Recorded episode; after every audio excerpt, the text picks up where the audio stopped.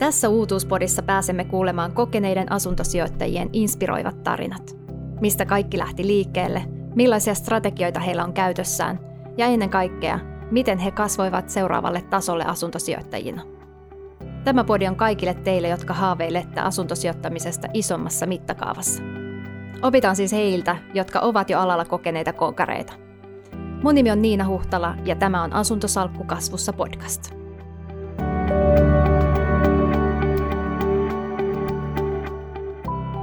Tässä jaksossa haastattelen Jenny Nymania, jonka inspiroivaa polkua asuntoflippaajana olemme saaneet seurata hänen inspiroivan sisu- ja sijoitusinstatilin kautta. Jenny on harrastanut flippausta muutamien vuosien ajan. Hän on myös täyspäiväinen yrittäjä ja äiti. Nyt kuullaan Jennyn vauhdikkaasta matkasta asuntoflippaajana ja yrittäjänä. Jenny, tervetuloa mukaan Asuntosalkku kasvussa podcastiin. Kiitos paljon, että mä sain tulla mukaan. On tosi kiva olla oikeasti mukana. Mä ää, tykkään puhua aiheesta, niin kuin moni asuntosijoittaja ja flippaaja ja kaikki ei jaksa kuunnella. Intohimolla puhut tästä aiheesta aina. Kyllä. Kerro alkuun kuulijoille, kuka, kuka olet, mitä teet?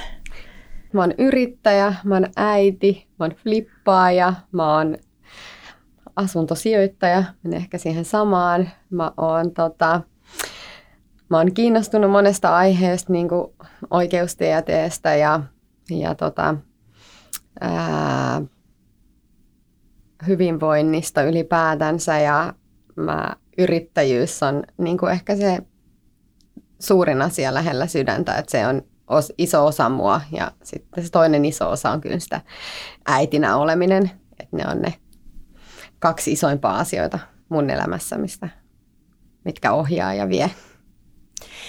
Sä tosiaan äh, olet aiemmin kertonut, että muutamia vuosia olet asuntoflipannut. Kyllä. Niin, äh, mikä se asuntoflippaaminen on? Mit, kerro vähän, mitä se, mitä se flippaaminen tarkoittaa. No hyvin lyhyesti sehän tarkoittaa, tarkoittaa sitä, että ostetaan, remontoidaan ja myydään asuntoa, mutta se on hyvin, hyvin paljon isompi prosessi kuin pelkästään sitä, että se ei ole helppoa, se ei ole mikään tosi nopea raha ja se ei välttämättä tarkoita tietenkään rahaa ollenkaan, jos sitä ei tee hyvin. Ja se on, tota, mm, se vaatii siis äärettömän paljon työtä ja pitää olla niin kuin valmis tekemään itse ja se on aikaa vievää ja tietysti siinä on omat riskinsä. Ja flippaaminen nyt perinteisesti tarkoittaa sitä, että ostetaan, remontoidaan ja myydään, mutta mä oon ajatellut sitä aina näin, että koska mä teen erinäköisillä niin kuin kumppanuuksilla sitä myös, niin se ei aina tarkoita sitä, että mä ostan itse asunnon, remontoin sen ja myyn sen, vaan mulla on sitten apujoukkojakin nykyään mukana tavallaan siinäkin. Mielenkiintoista käydään tuotakin läpi vielä tämän keskustelun aikana vähän tarkemmin, että mitä nämä apujoukot voisi olla. Että ehkä muutkin saa tästä sitten hyviä vinkkejä omaan tekemiseensä. Mutta mennään vielä, palataan sen ajassa taaksepäin siihen, kun ensi kerran ähm, kiinnostuit asuntosijoittamisesta tai asuntoflippaamisesta. Muistatko sen hetken, kun sulle tämmöinen lamppu syttyi ja ymmärsit, että hetkonen, tässähän voisi olla mulle se juttu? Joo, no itse asiassa ihan rehellisesti, niin mä ymmärsin kyllä ä, asuntosijoittamisen mahdollisuuden hyvin, hyvin nuorena jo.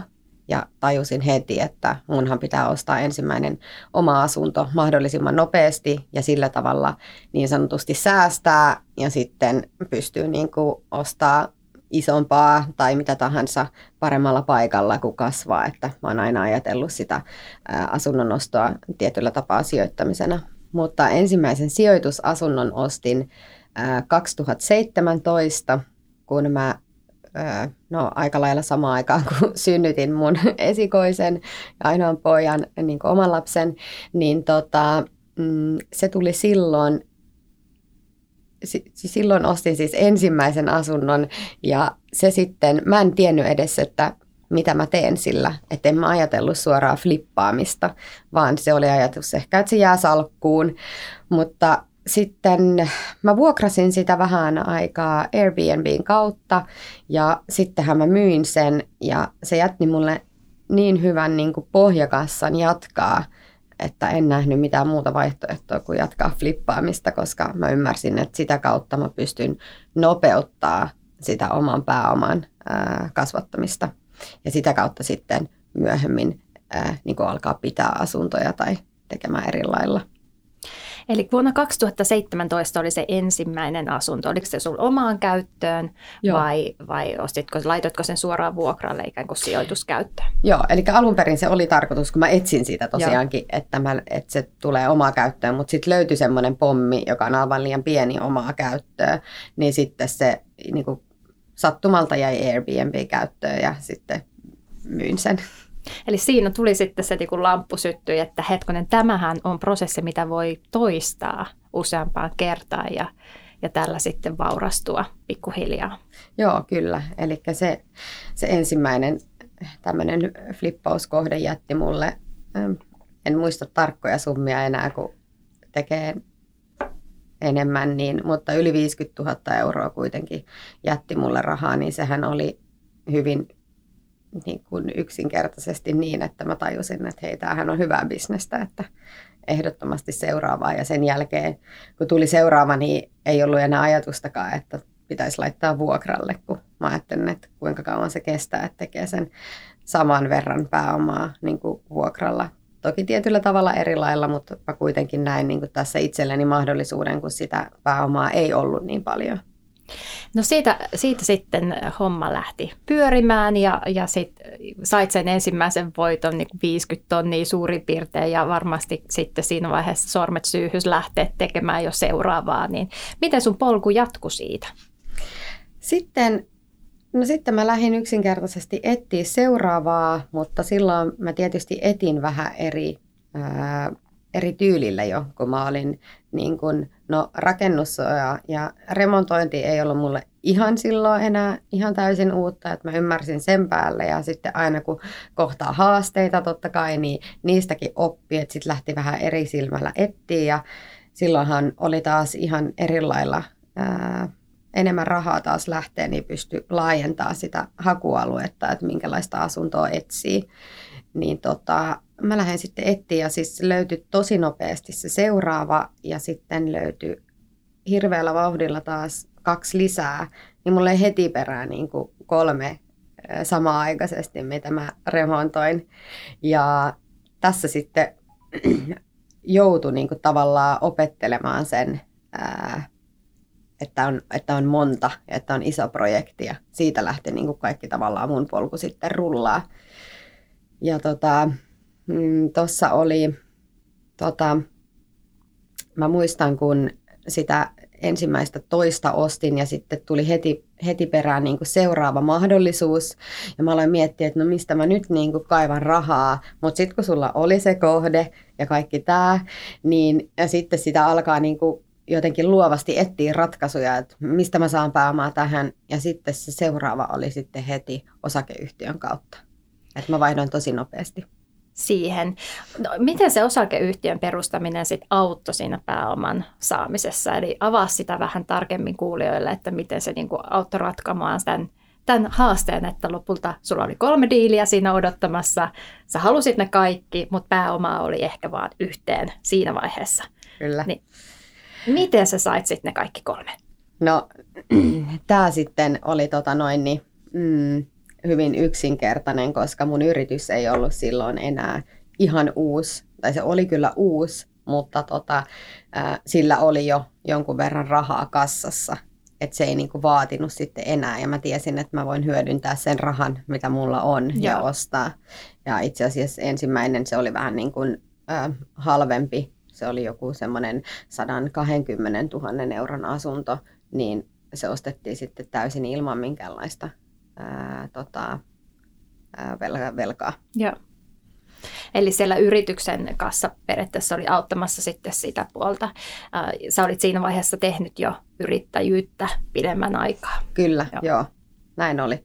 Ja sitten tietysti se asunto, niin kun totta kai yritys tarvii omaa, se oli kasvuyritys, että ei sille ole vaan heittää rahaa ulos, mutta hyödynsin sitten sen asunnon, että mä panttasin sen, jotta me saatiin taas limittitili käyttöön yritykselle. Yes. Että tämä on aina yrittäjän elämä on tämmöistä vähän niin kuin miettimistä ja kikkailua, että miten mä järjestän tämän asian. Juuri näin.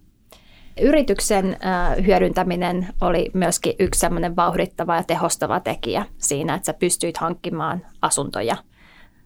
Kyllä joo, eli tota, se oli tässä kohtaa, niin mulla oli yksi tämmöinen mahdollisuus, mutta tämähän oli semmoinen ainutlaatuinen mahdollisuus, että se ei todellakaan aina ole silleen, kun aloittaa, että ei tämä tie ole ollut helppoa ja mä haluan niin kuin muistuttaa kaikki, jotka tavallaan ehkä on aloittamassa tai jotain, että se alku on niin kuin hidain, hitain ennen kuin pääsee vauhtiin. Mutta sitten kun pääsee vauhtiin, niin se nopeutuu tosi paljon. Mutta se alku, että siinä pitää olla tosi kärsivällinen ennen kuin ehkä pystyy ostamaan edes sen seuraavan tai seuraavan. Ja tota, tässä sitten niin kuin kannattaa yrittää hyödyntää niin kuin, mm, katsoa niin kuin ympärilleen, että onko jotain hyviä kavereita tai onko niin kuin apua jossain, että pystyykö ö, tehdä jonkinnäköinen kumppanuus johonkin suuntaan, jos haluaa niin kuin päästä nopeammin eteenpäin. Tuo on hyvä pointti, että, että useinhan se aloittaminen on se vaikein. vaikein use, useat varmasti kuuntelijoistakin pohtii, että voi, että haluaisin aloittaa, mutta mistä rahat tai, tai mistä se rohkeus lähteä tekemään. Niin varmasti se, että, että muistaa sen, että ei se välttämättä tarvitse sitä ensimmäistä tehdä yksin, että voi tehdä sen jonkun kanssa, esimerkiksi vaikka sukulaisen kanssa yhdessä tai kaverin kanssa yhdessä tai sitten löytää jonkun ulkopuolisen kumppanin, jonka kanssa voisi tehdä. Sä nähnyt itse tällaisia kumppanuuksia tai ootko sä itse hyödyntänyt kumppanuuksia sun flippausuran aikana? Joo, kyllä. Äh, paljonkin. Että tota, äh, mulla on ollut apuna oma, omat perheenjäsenet ja mulla on sitten ollut äh, ihan ulkopuolisia kumppanuuksia ja jolloin se tarkoittaa sitä, että että mä en niin itse osta, vaan joku ostaa, minä remontoi, joku myy ja molemmat hyötyy siitä. Ja tota, tämä flippauksessa tämä remonttiprosessi on aika iso prosessi ja se ei ole kaikille, kaikille mieleinen lainkaan, jolloin mä pystyn tuomaan jonkinnäköisen aika isonkin lisäarvon siinä, että mä hoidan sen kaiken ja tällä tavalla, että kumppanuus tämmöisiä Mm, mahdollisuuksiahan on vaikka kuinka paljon, että mitä sopii keskenään ja mikä on hyvä ratkaisu molemmille. Niin tota, mä oon hyödyntänyt ehdottomasti tämmöisiä mahdollisuuksia ja se on ollut mulle kulmakivi, että mä oon päässyt niin kuin eteenpäin nopeammin. Tosi hyvä ja, ja tosiaan tässä, että mulla kaikki kumppanit voi hyödyntää niitä omia vahvuuksiaan ja sä oot pystynyt hyödyntämään sitä sun remonttitaitoa. Uh, oliko sulla alun perin remonttitaitoa? Vai onko se kehittynyt tässä matkan varrella? Kerro siitä vähän lisää. Joo, eli äh, tietyn äh, verran oli, että mähän on niin kun tehnyt töitä ja myynyt niin kuin rakennusalalla, mutta itse tekeminen, niin sehän on ihan eri asia. Mm-hmm. ja tota, et siinä mielessä sillä semmoista remonttitaitoa ei ollut, että se oli vaan tekemällä ja kokemalla, niin äh, oppi tekemään ja oppi ymmärtämään. Ja ehkä suurin osa, että oppii niin kuin, äh, välttymään siitä, että tekee isoja virheitä, on ehkä se suurin asia, että äh, semmoisia asioita, var, varsinkin remonteissa tulee aina jotain, mihin ei ole voinut mitä ei, mitä ei ole voinut ennakoida. Ja se, se tulee ainoastaan tekemällä, että sä näet mahdollisimman monen purkuvaiheen ja remontis, remontin alla olevan asunnon, niin silloin vasta pystyy ymmärtämään, mitä remontti oikeasti on. Mutta sä lähdit rohkeasti kuitenkin sitä niin omaa itse remontoimaan kohteita, vaikka sulla ei silloin alun perin ollut niin hyvää remonttitaitoa. Ymmärsinkö oikein? Joo, kyllä. Mä lähdin siis ihan vaan vähän niin kuin kokeilemaan, että mä ajattelin, että se on tälleen. Että sehän on tosi helppoa, että vähän maalii tuohon pintaan ja tuosta vaan eteenpäin. Ja sitten äh, tietysti siinä oppi aika nopeasti, että ei se ole vaan niin, että mä heitän vähän maalia tuohon pintaan ja se on hyvän näköinen, että se vaatii aika paljon enemmän. Ja mä tein hirveästi virheitä ja moni asia on tehty niin kuin kymmenen kertaa ennen kuin siitä tuli hyvä, mutta se kuuluu siihen. Ja toinen asia oli mulla se, että ei ollut niin kuin mahdollisuutta silloin käyttää ulkopuolista työvoimaa tekemässä kaikkea. Et mulla oli silloin, että mä saan kasvatettua sitä omaa pääomaa ja pääsen eteenpäin, niin jokainen euro oli, oli, oli pakka niin kuin yrittää saada niin kuin kerätty itselleen ja silloin se ainoa tapa on tehdä itse, koska se ei maksa kuin aikaa ja tällä hetkellä mulla ei ollut aikaa. Se oli ainoa, mitä mulla oli antaa sille projektille. Niin se oli niin kuin pakko tehdä niin. Ja mä en silloin laske, että jos lasketaan kaikki ne virheet, mitä on tehnyt ensimmäisissä ja paljon sinne meni aikaa, että mikä se mun todellinen tuntipalkka on ollut, niin se ei varmaan ole kovin häppönen ollut, mutta jos mä en olisi tehnyt niin kuin työtä halvalla tuntipalkalla, niin silloin mä en olisi saanut millään tavalla sen pääoman myöskään käyttööni. Just näin. Ja myöskin sitä oppia. Että kyllähän jonkinlaisia oppirahojakin täytyy tässä elämän varrella maksaa. Kyllä. no tota, um, Mennään vielä takaisin siihen kumppanuusasiaan sen verran, että, että jos näitä kumppaneita hyödyntää, eli, eli jos haluaa tehdä yhdessä esimerkiksi jonkun ulkopuolisen kanssa, vaikka jonkun rahoittajan kanssa, hmm. uh, ulkopuolinen henkilö, joka voisi tulla rahoittamaan sitä diiliä ja sitten itse olisi se aktiivinen, joka tekisi sitä remonttia siellä ja projekti hallinnoisi sitä koko, koko diiliä, niin miten tällaisissa tilanteessa kannattaa se sopimusasia hoitaa, että se niin kuin menee varmasti kaikki oikein ja reilusti ja ei tule tehtyä mitään virheitä, mihin, missä saattaa sitten mennä sukset ristiin kumppanin kanssa myöhemmin. Joo, no ehdottomasti niin kuin, äh, käydä mahdollisimman selkeästi läpi se koko prosessi ennakkoon ja tehdä ihan kirjallinen sopimus.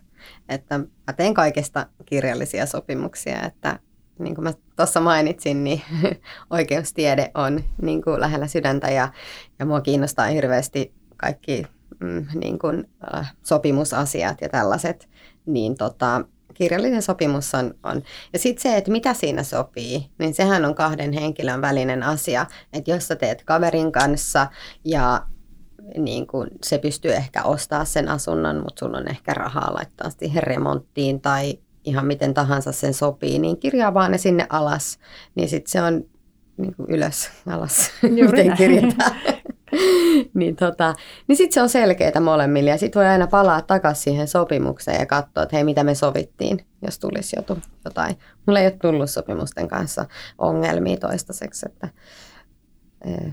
Mutta suosittelisit, että aina se kirjallinen sopimus kuitenkin olisi paikallaan näissä, että ei mennä sitten muistin varassa, että mitä ollaan sovittu Kyllä. suullisesti. Kyllä. Ja.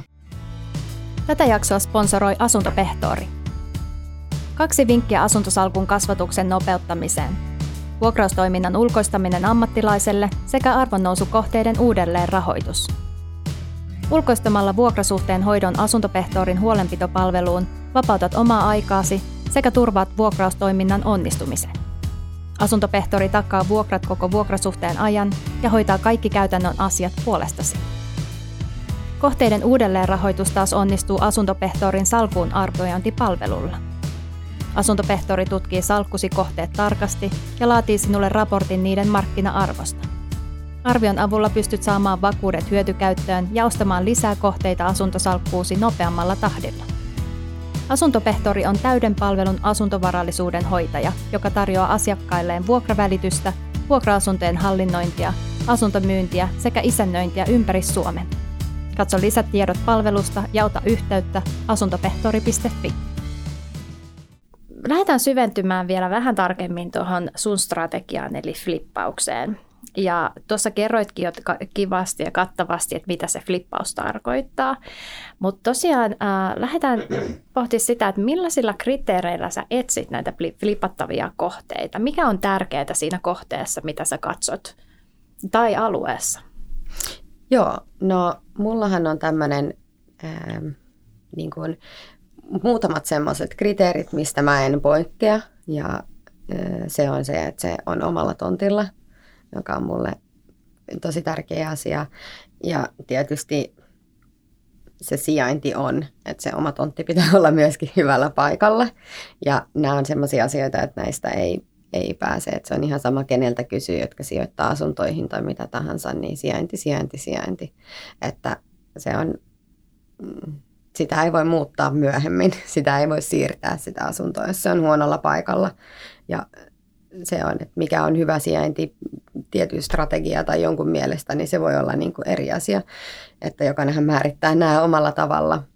Mutta ne on niin kuin kaksi ja sitten tietysti se taloyhtiö, että niin kuin se pitää olla hyväkuntoinen ja e, terve kaikin puolin, että siellä pitää olla tehtyjä, tehtyjä remontteja. Se, että mitä remontteja niin siellä on tehnyt, niin se ei välttämättä ole mulle semmoinen niin kuin dealbreakeri, että se voi olla, että on tulossa putket tai ihan mitä vaan, mutta se pitää olla siellä hinnassa huomioitu sitten, että miten sen, sen tota noin, niin.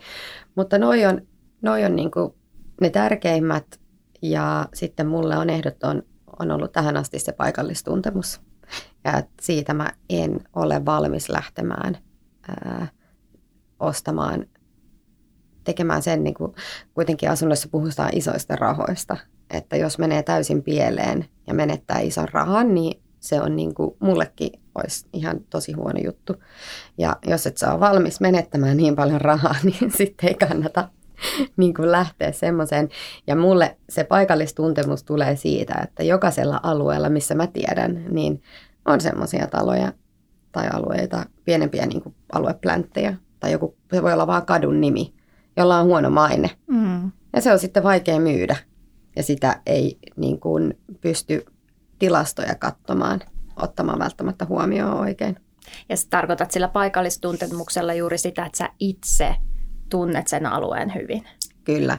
Joko minä tunnen sen to- tosi hyvin, tai paikallistuntemushan voi olla myös sitä, että jonkun kanssa, kenen kanssa mä teen, niin se tuntee sen alueen tosi hyvin. Yes, eli pystyy sit sitä kautta äh, varma- varmistamaan, että se kohde on just sellaisella alueella, missä ihmiset se sun tuleva asiakas, eli se, se flippikohteen ostaja, sitten kun se on remontoitu, niin haluaa asua. Kyllä. Minkälainen se on se sun kohderyhmä, jolle sä sitten haluat myydä noi kohteet sen jälkeen, kun sä oot ne rempannut uuteen loistoonsa? No se on, mulla on aika semmoinen niin kuin, äh, trendikäs maku, haluaisin ainakin itse kuvitella näin. Joo. niin tota, mä luulen, että mun ostajakunta, no tämä on paha sanoa, koska mä oon aikaisemminkin luullut, että hei, tänne tulee, on kolmio, joka on rempattu vimpan päälle. Ja mä oon ajatellut, että sinne tulee joku pariskunta, jolla on ehkä tulossa jossain kohtaa lapsi tai niillä on, että siellä viimeinen huone on lastenhuone ja sinne tulikin eläkepariskunta. Ja ne oli aivan niin kuin, että ne rakasti sitä asuntoa, niin mulla ei enää ole sellaista suoraa, että ajattelisin, kenelle mä oon sitä myymässä. Mutta kaikista tärkein siinä on kuitenkin se, että kun mä lähden etsimään kohdetta, niin mä ajattelen sitä asiaa sillä että niillä kriteereillä, millä mä itse ostaisin. Koska jos flippaajana aika ajattelee silleen, että no mä en pidä tätä asuntoa kovin pitkään, että se on mulla vaan lyhyen aikaa ja sitten mä pääsen siitä eroon tai tällä tavalla, niin sit se menee jo niinku huono, niinku väärin siinä kohtaan, koska se, joka on ostamassa sitä asuntoa, niin sehän katsoo sitä niinku kunnolla että se on tarkoitus ehkä olla sillä niin kuin 50 vuotta tai, tai enemmän, niin se tärkein on se, että se täyttää semmoisia hyviä kriteerejä, että siellä voisi niin kuin asua pitkään tai omistaa pitkään. Et niistä mä en niin kuin sen takia tingi tietyistä tämmöisistä kriteereistä. Ja sitten ää, yksi tärkeä, mikä, mikä on myös siinä, että mähän pysyttelen aika lailla semmoisilla alueilla, missä hintataso on jo valmiiksi aika korkea. Että niissä on eniten semmoista ää, niin kuin neliöhinnoista tapahtuu eniten niin kuin muutosta ja siellä on mahdollista niin kuin satsaa siihen asuntoon niin kuin materiaaleihin vähän enemmän kuin sitten taas semmoisilla alueilla, missä se neliöhinta, millä myydään asuntoja on melkein jo niin kuin remontin neliöhinta. Joo. Eli vähän niin kuin enemmän tämmöisiä arvoalueita katsot, että missä sitten neliöhinnat on jo, on jo suhteellisen korkealla, mutta sieltä sitten pitää löytyä niitä, niitä alle markkinahintaisia kohteita. Kyllä.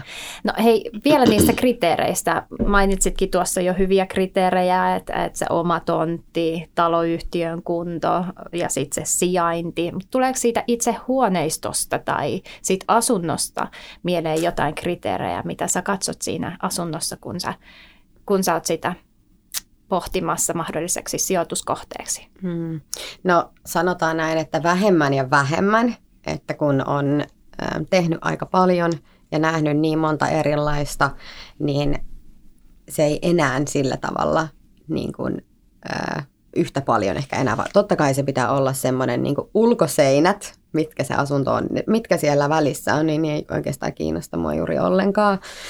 Ehkä niin kantavat seinät sen asunnon ympärille, ne kiinnostaa. Ja sitten se, että missä on, jos on tarkoitus niin kuin tehdä jotain keittiön siirtoja tai jotain, niin tietysti pitää vähän katsoa, että onko se mahdollinen siinä asunnossa lainkaan, koska se on semmoinen kustannus, mikä, mikä voi noista tosi korkeaksi.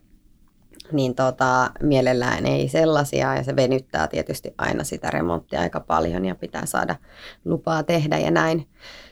Mutta muuten niin, niin kaikesta pystyy melkein Kaikesta pystyy luomaan paremman, mutta kaikestahan ei saa hyvää.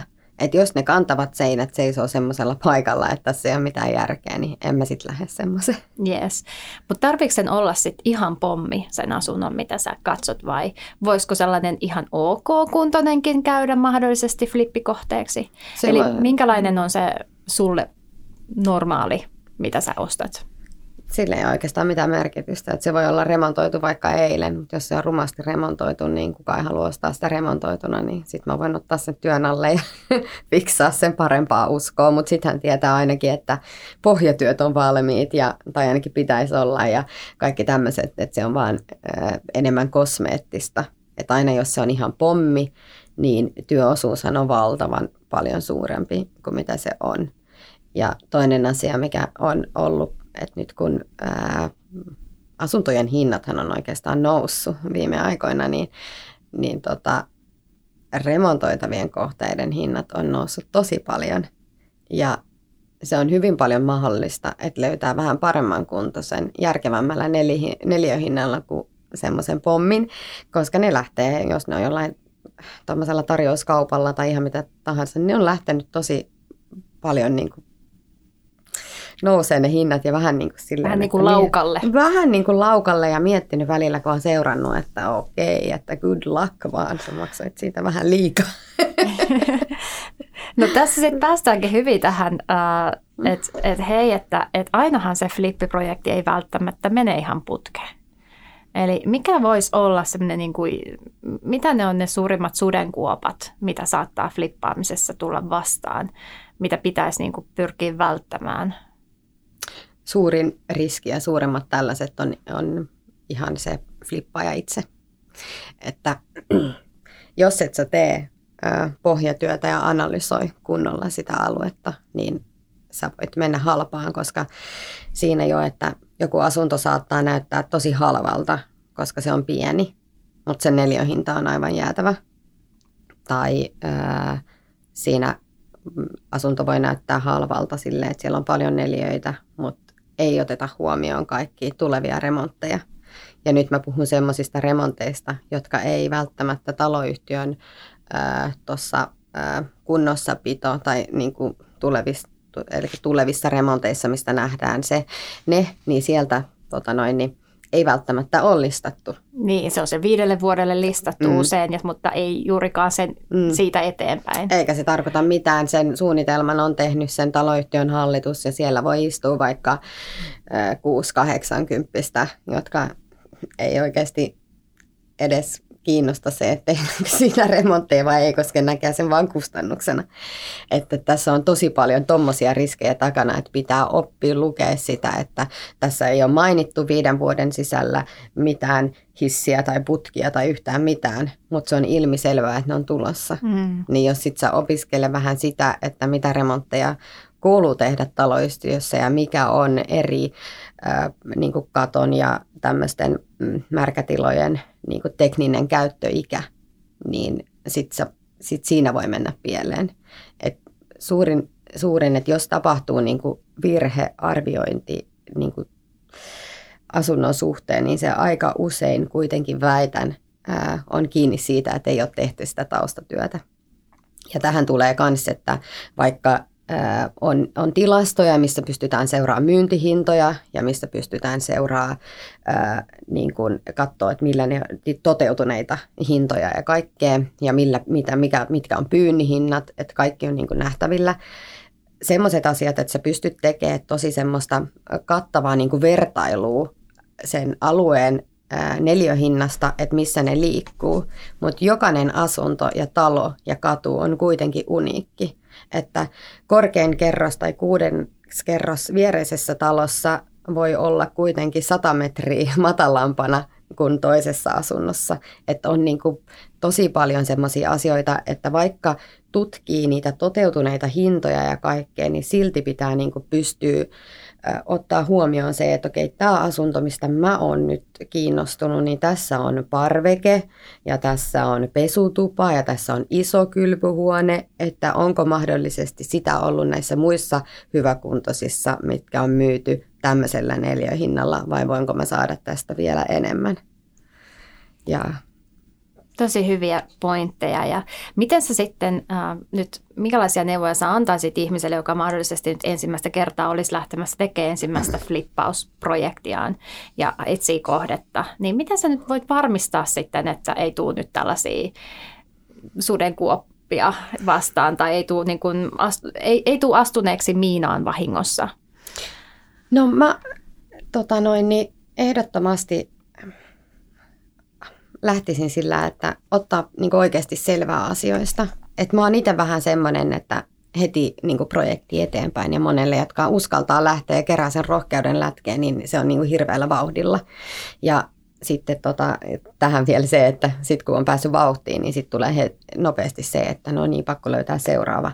Ja siinähän on se yksi toinen, missä se itse tekijä tekee helposti virheen, kun sä lähdet ostaa, koska sun pakko vaan ostaa jotain. Mm. Että mä oon itse melkein tehnyt sen, mutta onnekseen meinasin niinku poikkea omista niinku strategiasta siinä ja onneksi. Niin, onko siellä niinku just, että on liian aktiivinen liian aktiivinen ostaja, joka niin kuin, jolla on se pakko halu ostaa tosi nopeasti ja mm. sitten niin kuin tekee kompromisseja mm. liikaa. Kyllä, kompromisseja ei kannata tehdä.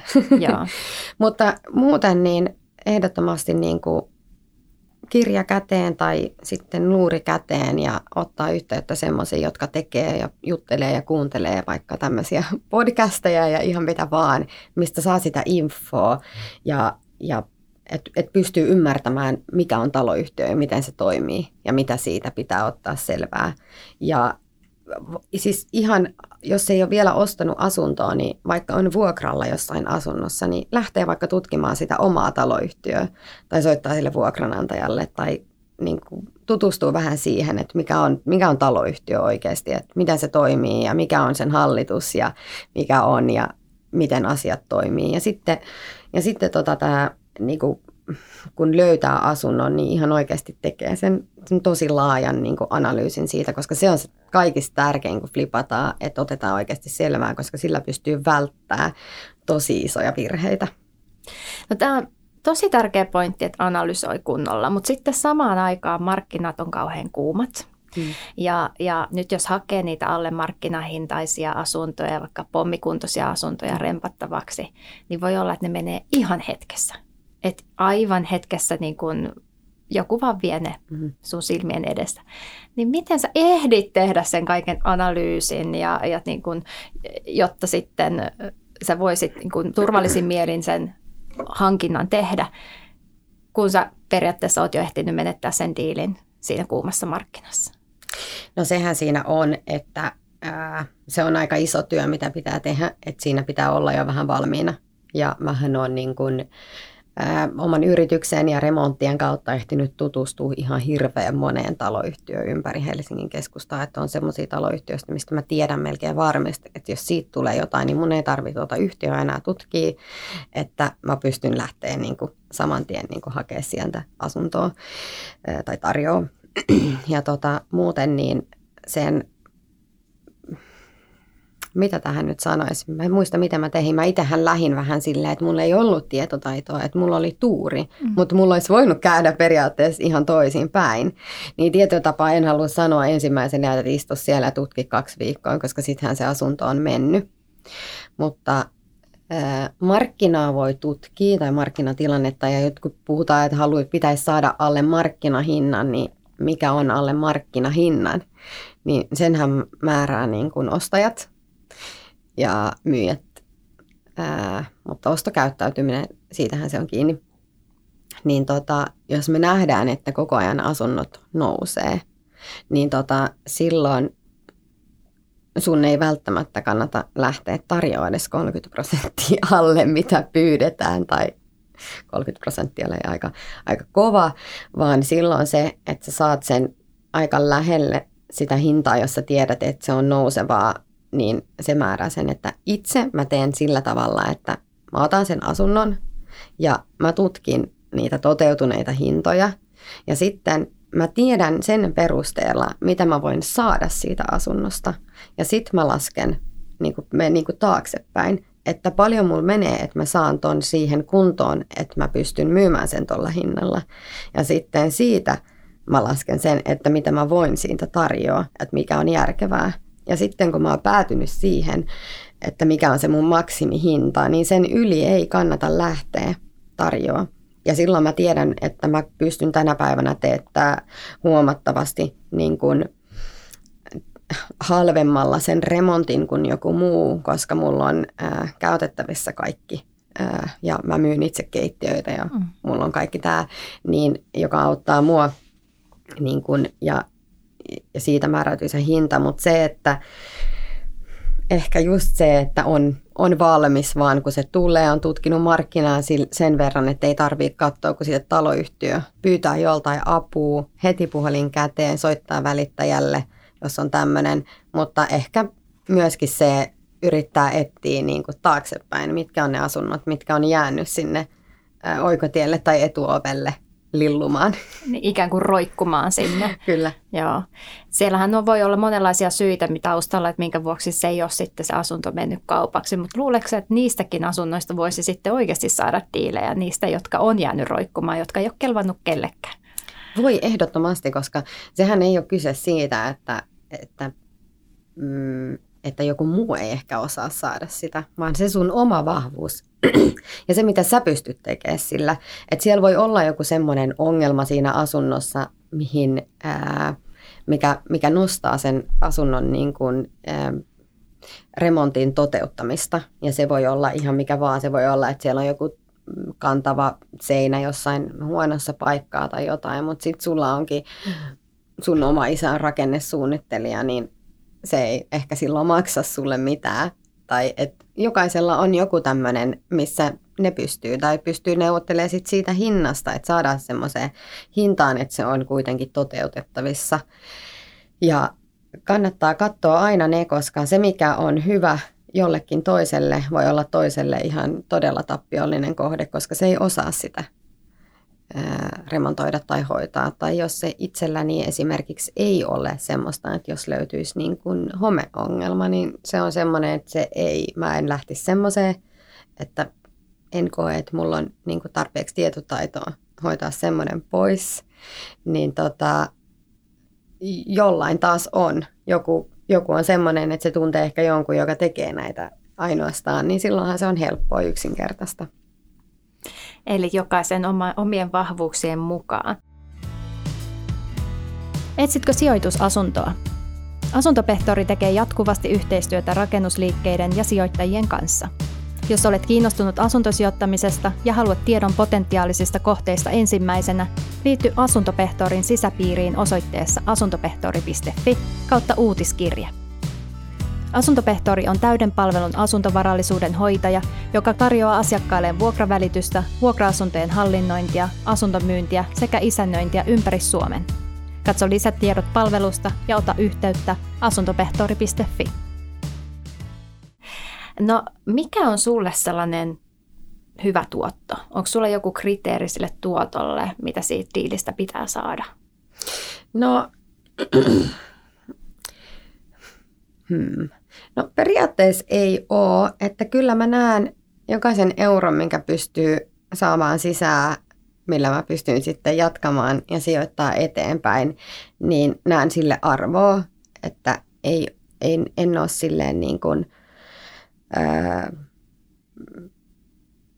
en, en näe, kaikki tuottohan on tuottoa, mutta tietysti se, että kun on mahdollisuus niin kuin tehdä vähän isompia tuottoja ja on enemmän niin kuin, tätä niin kuin, tänä päivänä jo pystyy vähän enemmän niin kuin volyymilla tehdä, jolloin se ei ole niin kuin kiinni siitä kahdesta tuhannesta eurosta, niin silloin tietysti mä katon vähän y, niin kuin korkeammalle, että mulla on uusia tavoitteita ja uusia haaveita, jolloin, jolloin mä kyllä haen niin kuin ehkä vähän enemmän sitä tuottoa per asunto. Ja totta kai siellä pitää olla aina se riskituottokin mukana, että jos joku menee pieleen, että jos sä lasket, että sä ostat asunnon ja teet sillä 5000 euroa verojen jälkeen voittoon, niin se voi mennä tosi pieleen. Että kyllä sen pitää saada silleen, että sillä tekee vähän enemmän kuin sen, koska muuten se on se on liian iso mahdollisuus, että se menee tappiolle tai plus miinus nolla.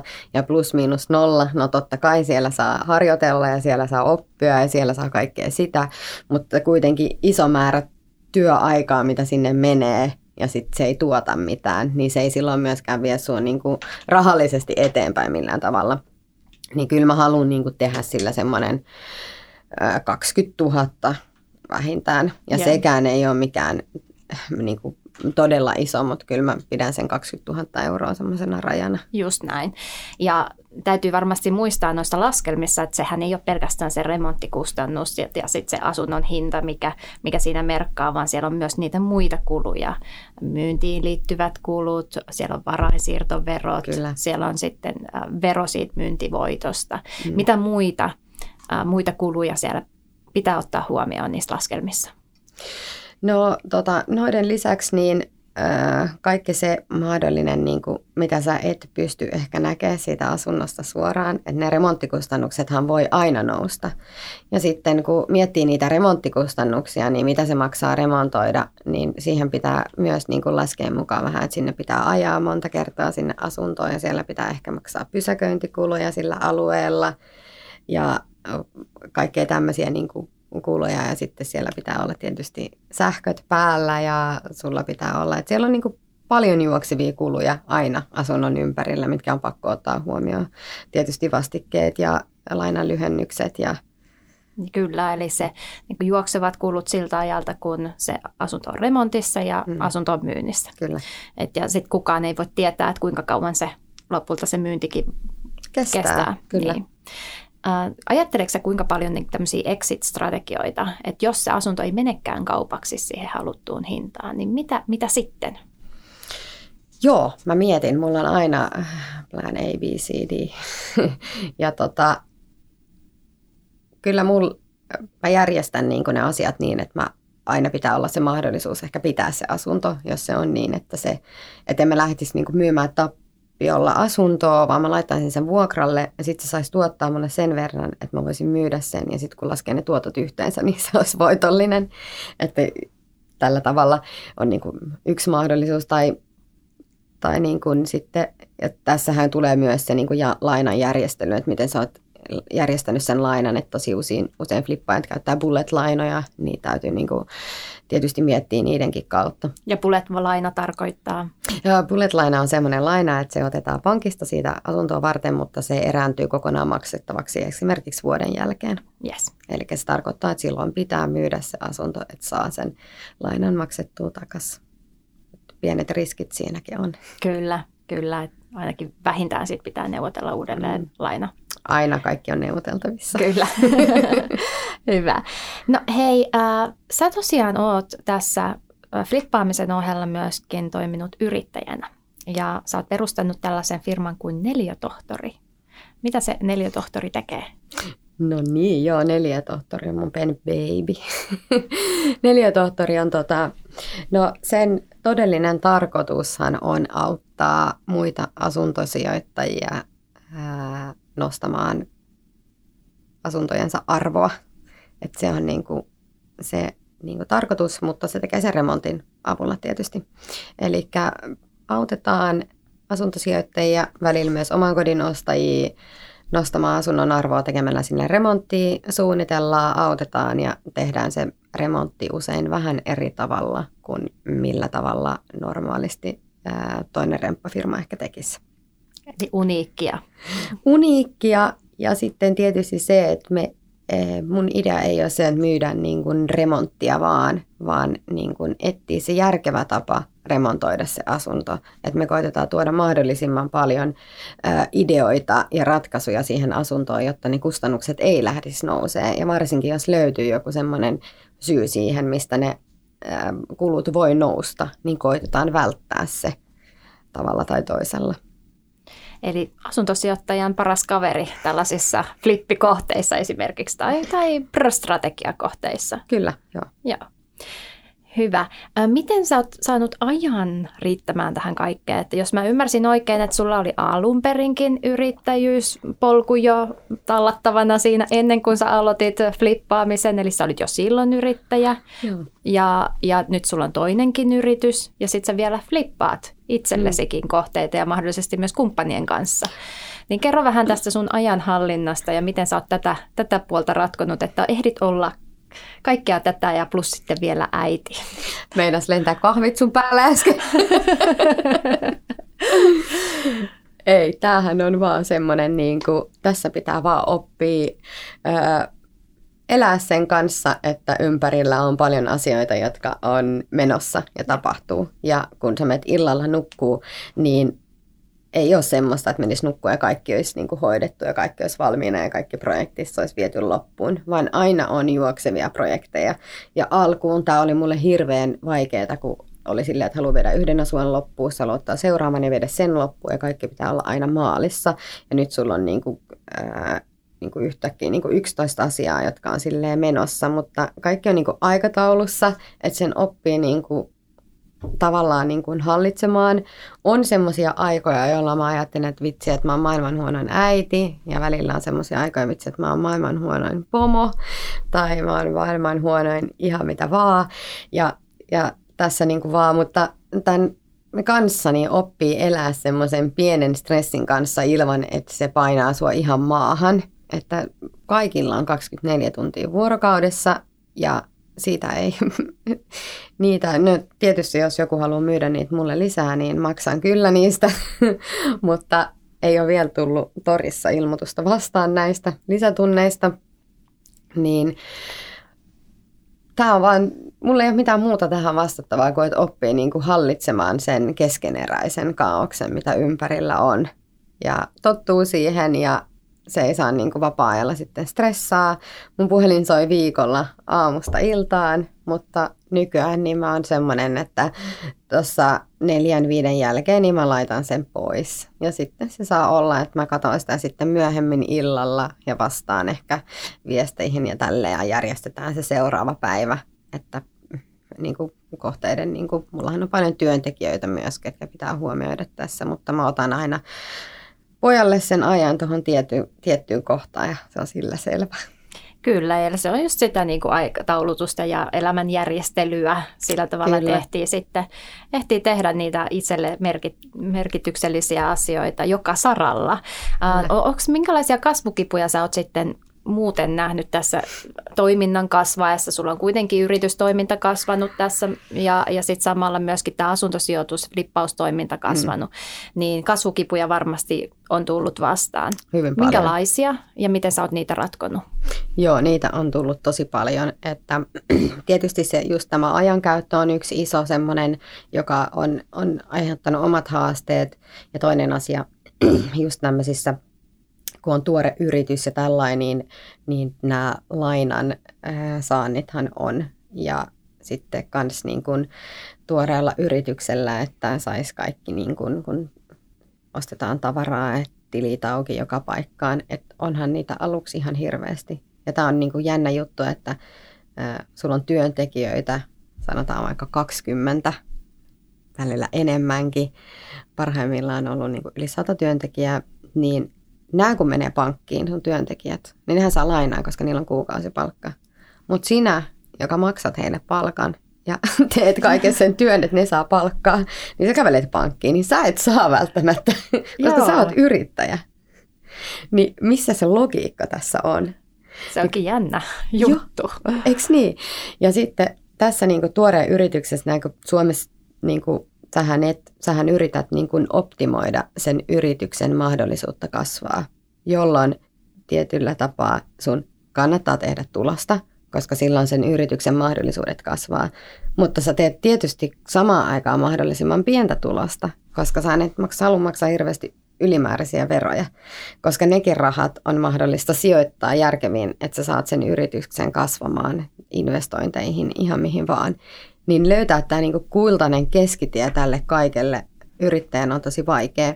Ja sama koskee niinku sun palkkaan, koska yrittäjänä niin eihän sun kannata nostaa niinku turhaa niinku palkkaa yrityksestä. Mutta samalla tavalla niin sun kannattaa nostaa, koska silloin sulla on tuloja osoittaa pankille – Just näin. Niin kaikessa tämmöisessä, ja mä toivoisin tähän semmoista jonkinnäköistä järkevää muutosta niin kuin yritysverotukseen ja kaikkea, että, tai sen ainakin kasvuyrityksen ensimmäisen, ensimmäiselle viidelle vuodelle, että se kannustaisi yrityksiä tekemään tulosta, ja tällaista, eikä tämä nykysysteemi ei mun mielestä ole kovin kannustava kenellekään yrittäjälle, ja varsinkin tämä korona-aika on ollut monelle vaikea, niin kyllä, kyllä toivoisi pientä muutosta tähän. Eli kasvukipuja on ollut lähinnä juurikin tämän niin kuin yrityksen kanssa siinä mielessä, että tämä lainan saanti ja sitten se, että miten sä balanssoit tätä äh, tulos, äh, sijoitus, äh, ka- yrityksen kasvattaminen niin kuin palapeli. Kyllä, just näin ne on ollut kyllä. Ja sitten, että tosiaankin kun jos ajatellaan, että yrittäjän niin kuin, mihin mun pitäisi keskittyä on tekemään sitä, tekemään myyntiä ja kasvattamaan sitä yritystä, eikä istu ja mietti, että mitä jos mä teen tällä tavalla, niin jääkö, onko tämä fiksua minulle, että mitä nämä verot ja että sun pitää niin kuin opiskella hirveästi niin kuin, ja yrittäjyyttä ei ole oikeastaan opiskella. Sä voit mennä jo opiskelemaan sitä, mutta todellisuudessa sä saat sen opetuksen siinä matkalla. Matkan varrella. Mm. Kyllä, learning by doing. Yes. No, um, minkälaisena sä näet sun oman tulevaisuuden asuntosijoittajana? No tota, mm, mähän tietysti, mulla on aina tavoitteet tosi korkealla ja nythän mä oon ää, ystäväni kanssa tehnyt ensimmäisen tämmöisen ää, tonttikiinteistöoston. Onneksi olkoon siitä, Kiitos. näin uutisia. Joo, eli nyt tämä gründaaminen on aina ollut mulle niin kuin tosi iso haave ja nyt se on toteutumassa, niin tota, mä näen, että tähän tapahtuu muutosta. Ja itse asiassa voisin sanoa näin, että, että mun strategia on niin kuin muuttuva, koska mä opin koko ajan. Ja jos mun strategia on, on viiden vuoden päästä tai vuoden päästä sama, mikä se on nyt, niin silloin mun mielestä mä en ole oppinut tarpeeksi. Ja jos mä ajatellaan silloin 2017, kun mä oon aloittanut, niin ää, mä en tiedä, että täyttäisikö yksikään mun ensimmäisien vuosien asunnoista mun kriteereitä edes tänä päivänä, mikä on surullista ajatella, koska nehan on mennyt hyvin. Mm. Mutta mitä enemmän oppii, niin sitä enemmän oppii karsia riskejä pois ja löytää hellemiä sieltä.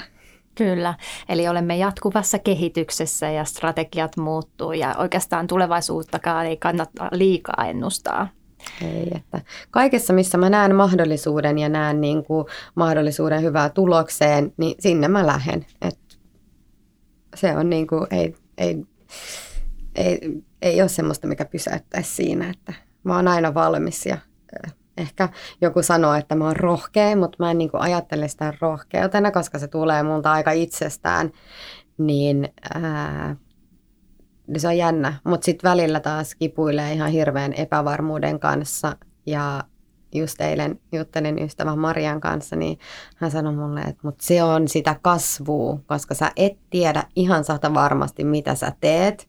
Ja silloin se on vähän pelottaa ja sä oot epävarma, mutta sitten sä kuitenkin teet sen ja siitä tulee se rohkeus. Ja silloin sä oot niinku semmoisessa vaiheessa, että sä kasvat ja sä opit ja mä uskon siihen.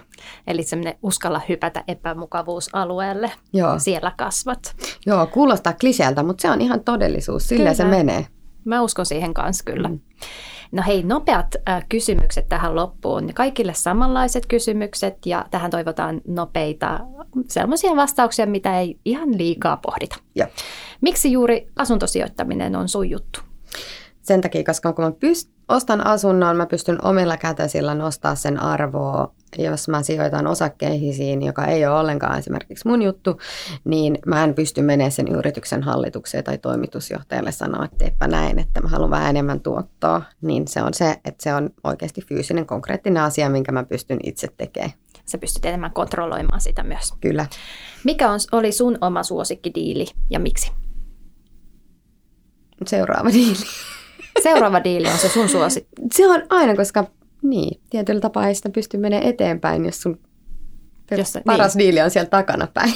Toi on tosi hyvä vastaus.